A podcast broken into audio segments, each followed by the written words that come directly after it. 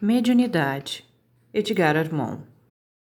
Capítulo 35 Outras regras. Além dos esclarecimentos que já fornecemos a respeito da parte prática dos trabalhos de desenvolvimento mediúnico, acrescentamos agora as seguintes regras de caráter geral, que não sofrem modificações, seja qual for o sistema empregado no trabalho devoção e não curiosidade.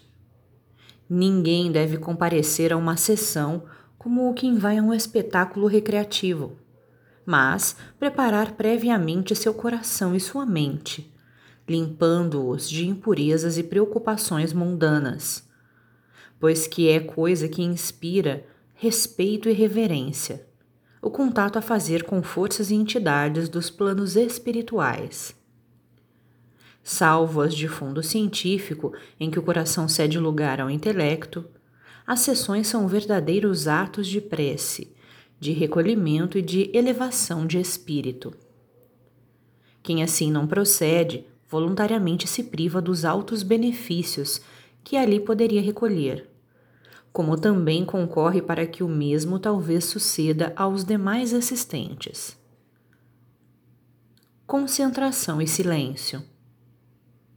A concentração dos pensamentos e das mentes nos objetivos e o silêncio que deve ser mantido durante os trabalhos permitem que o recinto e todos os que nele se encontrem se isolem do mundo exterior, das preocupações e dos sofrimentos da vida material.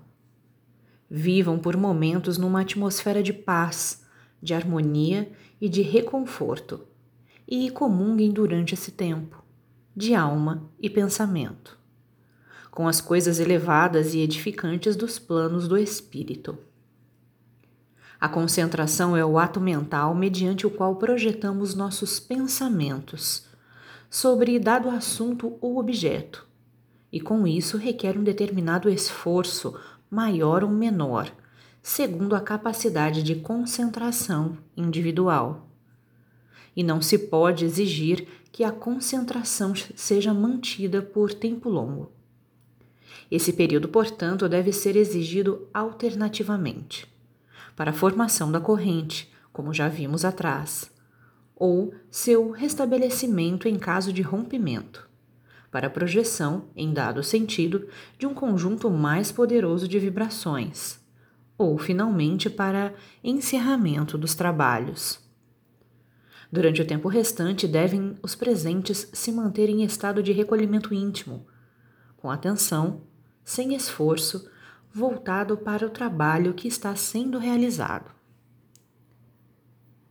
Ordem e disciplina. Todos devem se conformar com a ordem, o método, o sistema, se se pode assim dizer, adotado para os trabalhos, segundo sua especial natureza e o plano organizado por aqueles que o dirigem. E conforme já dissemos, como os trabalhos devem ser executados harmoniosamente nos dois planos. As mesmas exigências prevalecem para os encarnados e desencarnados. Autodomínio mediúnico. O que se tem em vista sempre é formar médiums, senhores e não escravos da mediunidade conscientes de suas tarefas e responsabilidades, que possam, conforme a natureza de suas faculdades, penetrar nos mundos invisíveis, como elementos aptos a compreenderem e transmitirem aquilo que desses mundos necessitem os homens conhecer, ou para servirem de instrumento hábil a espíritos de qualquer hierarquia, aptos para agirem em qualquer circunstância, com autoridade, conhecimento de causa e elevação de sentimentos.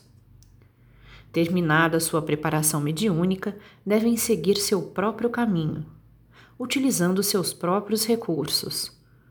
Por isso, devem possuir em si mesmos todos os elementos necessários ao perfeito cumprimento de suas tarefas. O médium que não se pode conduzir por si mesmo o que não foi educado ou o foi de forma sistematicamente passiva, torna-se veículo de confusão, de indecisão, em qualquer lugar ou circunstância em que atue. Mais hoje, mais amanhã. Sua faculdade degenera ou se perde, porque será uma presa fácil das forças negativas, sempre à espreita de suas vítimas. Intercâmbio com espíritos superiores. Tendo esta legenda como alvo, automaticamente colocamos nossos ideais em posição elevada. Que nos podem dar os espíritos inferiores?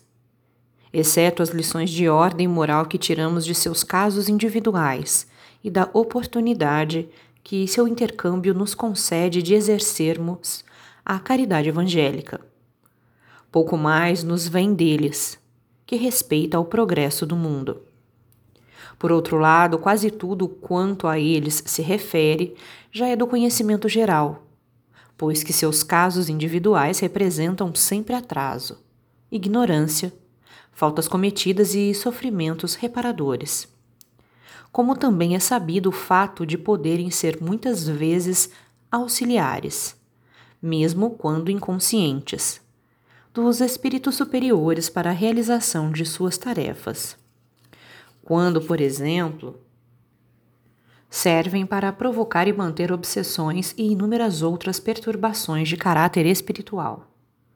Compreendido isso, resulta que, malgrado os sentimentos de solidariedade fraternal que devemos dedicar-lhes, pouco nos restará do intercâmbio que com eles mantivermos.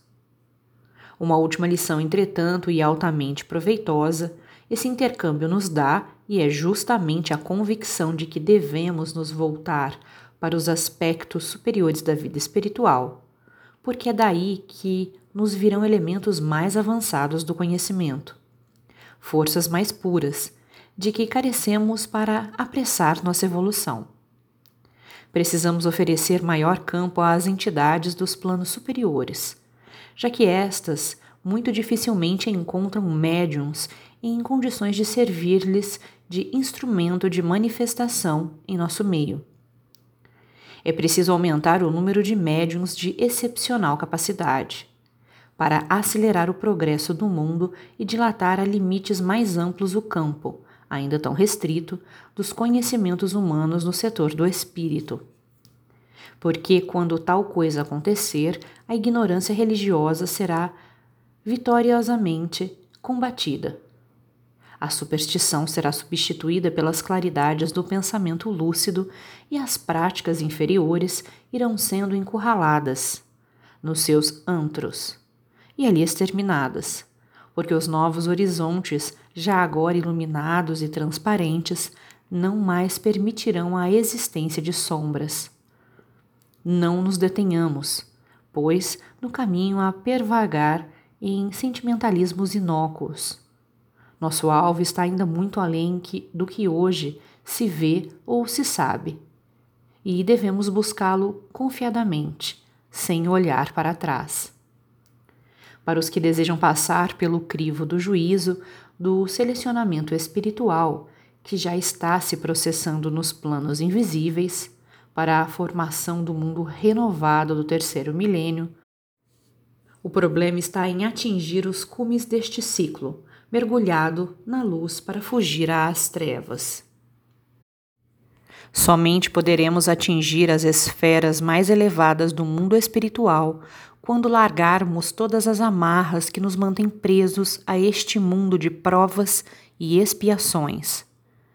É preciso que os médiums, principalmente, encarem suas tarefas com grande elevação de vistas sobrepondo-se às suas próprias inferioridades e lutando por elevar ao maior grau possível de perfeição suas faculdades mediúnicas.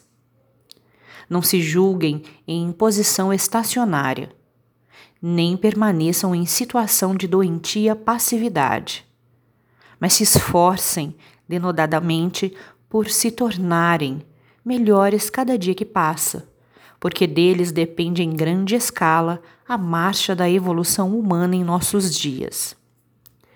Queremos um espiritismo de claridade, de realizações mais amplas, e se não o conseguirmos desde logo, pela lentidão da nossa própria evolução, nem por isso devemos nos conformar com a rotina e nos acompliciar com as forças retardadoras do pensamento, e muito menos com a estagnação das maravilhosas possibilidades espirituais que a doutrina nos outorga para a realização da obra comum de redenção.